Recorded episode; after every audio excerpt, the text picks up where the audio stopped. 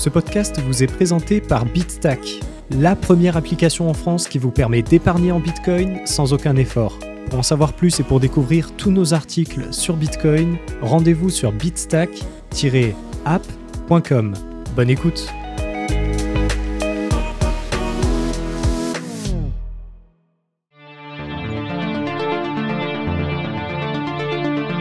Bonjour à tous et bienvenue dans cet épisode du podcast de Bitstack présenté par Loïc Morel, dans lequel nous allons étudier le sujet suivant. Comprendre le fonctionnement du Lightning Network. Le protocole Bitcoin dispose de limitations techniques. Dans un précédent article, vous avez pu découvrir que la limitation de l'intervalle ainsi que la limitation de la taille des blocs sont des compromis indispensables pour le bon fonctionnement de Bitcoin. Pour l'utilisateur qui souhaite réaliser des petits paiements au quotidien, ces limitations peuvent être embêtantes. Il n'est pas optimal de devoir attendre 6 confirmations lorsque l'on paye un café par exemple. De plus, la limitation de la taille des blocs fait que parfois, les frais pour effectuer une petite transaction sont trop élevés. Au fil de l'adoption de Bitcoin, la scalabilité est rapidement devenue un thème central. C'est ce sujet qui a engendré la plus grosse scission au sein des utilisateurs de Bitcoin en 2017, durant ce que l'on a appelé la Block Size War, que l'on pourrait traduire en français guerre de la taille des blocs. Une partie de la communauté propose alors d'augmenter la taille limite des blocs. Une autre partie refuse de céder à la panique et propose de passer des transactions en dehors de la chaîne principale afin de la désengorger. Cette seconde proposition, c'est le Lightning Network. Le Lightning Network, qu'est-ce que c'est? Le Lightning Network est un protocole de paiement permettant d'envoyer et de recevoir des bitcoins sans passer directement par le réseau principal. Il vise à augmenter la capacité et la vitesse des transactions avec des frais contenus tout en maintenant les principes originaux de Bitcoin, c'est-à-dire la décentralisation, la self-custody, etc. Lightning est un protocole dit de surcouche ou de seconde couche, c'est-à-dire qu'il s'appuie sur le système Bitcoin de base sans pour autant y exécuter tous les paiements. Toutes les transactions Lightning sont faites off-chain et seul le résultat de ces transactions est publié on-chain. Puisque les capacités transactionnelles sur le système Bitcoin de base sont limitées par des compromis techniques, Lightning vient tenter d'apporter une solution de passage à l'échelle des paiements. Il peut être intéressant de l'utiliser pour réaliser des micro-paiements à moindre coût, pour bénéficier de son règlement instantané, ou encore pour éviter la congestion de Bitcoin lors des périodes de forte utilisation.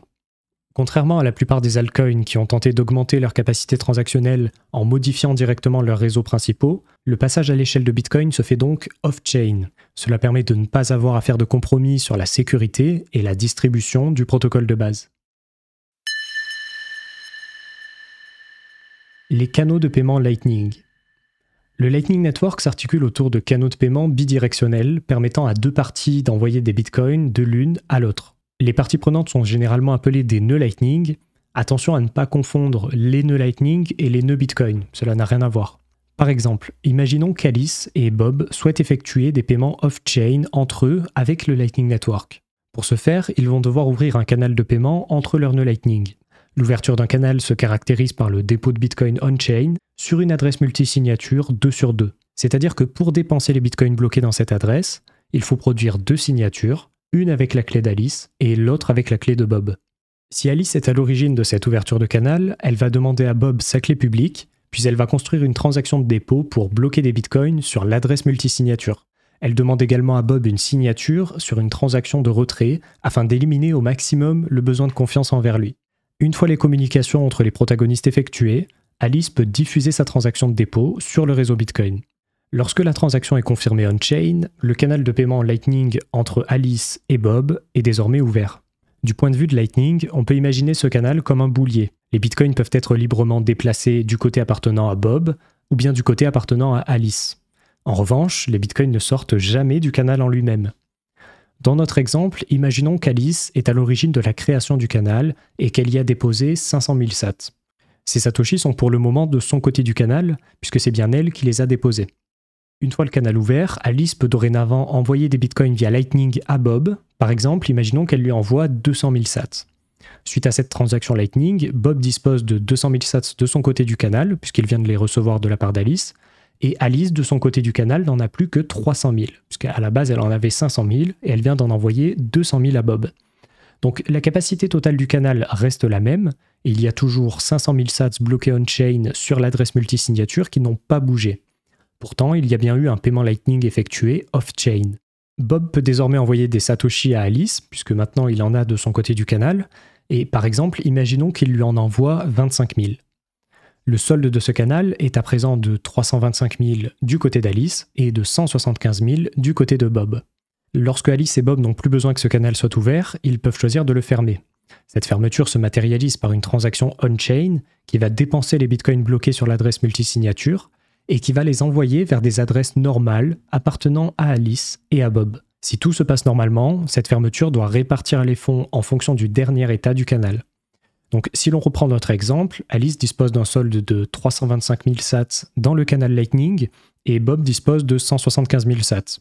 La fermeture du canal va donc dépenser les 500 000 sats disponibles on-chain sur l'adresse multisignature 2 sur 2 les sorties de cette transaction seront de 325 000 sats vers une adresse classique appartenant à Alice et de 175 000 sats vers une adresse appartenant à Bob. Il existe différentes façons de fermer un canal. La meilleure est de le réaliser de manière collaborative avec son père. Cela permet de récupérer rapidement les fonds on-chain et d'économiser sur les frais Bitcoin dépensés lors de la clôture. Si le père ne répond pas, il est possible de réaliser une fermeture unilatérale. Cette méthode requiert toutefois un temps d'attente supplémentaire. Enfin, si le père tente de tricher sur l'état du canal lors de la fermeture, l'autre partie peut utiliser une transaction de pénalité. Cette transaction donne tous les bitcoins du canal à la partie honnête comme une pénalité pour la tentative de tricherie de l'autre. L'utilisation du Lightning Network requiert ainsi de réaliser deux transactions on-chain, une pour l'ouverture d'un canal et une pour la fermeture d'un canal. Entre les deux, les utilisateurs peuvent réaliser un grand nombre de paiements Lightning sans avoir besoin d'utiliser à chaque fois le protocole Bitcoin de base. Cependant, il peut être fastidieux de devoir ouvrir un canal dès que l'on souhaite réaliser un paiement Lightning vers une nouvelle personne. C'est pour cela qu'il existe un système pour router des paiements à travers le réseau Lightning. Le réseau Lightning est le routage de paiement. Tous les canaux tels que décrits dans la partie précédente peuvent être reliés pour acheminer les paiements entre les parties qui ne disposent pas d'un canal direct. Pour ce faire, il suffit qu'une route soit possible entre les deux protagonistes et qu'il y ait suffisamment de liquidité dans les canaux sur cette route. Reprenons notre exemple entre Alice et Bob qui ont ouvert un canal direct ensemble. Imaginons que dorénavant, Alice souhaite faire un paiement de 50 000 sats à Frank, sans pour autant devoir ouvrir un canal avec lui. Certains des participants ont déjà ouvert des canaux entre eux, et il existe une route entre Alice et Frank. Par exemple, imaginons que Alice va pouvoir faire son paiement Lightning en passant par les nœuds de Bob, puis de Charles, de David pour enfin arriver chez Frank. Les montants dans les canaux bidirectionnels vont tous se déplacer sur cette route afin de router le paiement d'Alice jusqu'à Frank. Si l'on regarde individuellement chaque nœud intermédiaire, le routage du paiement d'Alice vers Frank n'a eu aucune incidence financière. Par exemple, le nœud de Charles a reçu 50 000 sats dans son canal avec Bob, il a ensuite envoyé 50 000 sats dans son canal avec David. C'est donc une action à blanc pour chaque nœud intermédiaire comme Charles. Aucun d'eux n'a gagné ou perdu de Bitcoin dans l'opération. Ils ont simplement transféré de la valeur à travers leur canaux Lightning. Cette méthode de transmission du paiement à travers les nœuds est une forme de routage en oignon. Pour simplifier, j'ai intentionnellement négligé les frais de transaction Lightning dans ma vulgarisation. En réalité, chaque nœud intermédiaire peut réclamer des frais de transaction Lightning pour router le paiement d'Alice vers Frank. Évidemment, il existe de nombreux autres mécanismes utilisés dans le Lightning Network. Parmi ceux-ci, il y a notamment les HTLC, ce qui veut dire Hashed Time Lock Contracts, qui jouent un rôle primordial pour éviter le besoin de confiance entre chaque nœud lors du routage du paiement. Leur fonctionnement est assez complexe, alors je vous en parlerai dans un prochain article dédié. Conclusion. Le Lightning Network est un protocole élégant qui permet de réaliser de nombreux paiements en Bitcoin off-chain. Il permet d'obtenir des règlements instantanés et d'effectuer des transactions à moindre coût. Même si Lightning a énormément évolué en quelques années, son modèle de base n'est pas parfait. Comme vous avez pu le comprendre dans cet article, l'utilisateur doit forcément disposer de liquidités entrantes avant de pouvoir recevoir des paiements. C'est très embêtant pour l'expérience utilisateur. De plus, la structure même du Lightning Network fait qu'il est très complexe d'avoir de la confidentialité avec certains paiements. Enfin, le système des canaux de liquidité fait qu'il y a forcément une incitation pour l'utilisateur à se connecter seulement avec quelques gros nœuds d'entités. Contrairement à Bitcoin, il y a donc une tendance naturelle à la centralisation dans le fonctionnement de Lightning.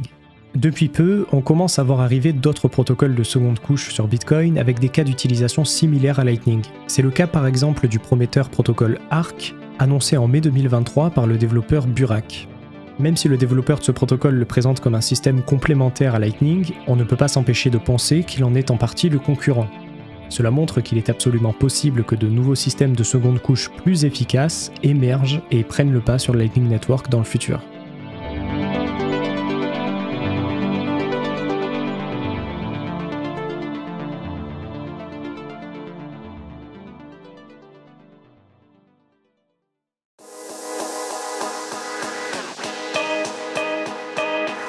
Si vous avez apprécié ce podcast, n'hésitez pas à vous abonner et à nous laisser une note. Pour retrouver l'intégralité de nos articles sur Bitcoin, rendez-vous sur bitstack-app.com. Vous pouvez également suivre Bitstack sur tous les réseaux sociaux afin d'être sûr de ne pas passer à côté des prochains épisodes. Merci, à bientôt.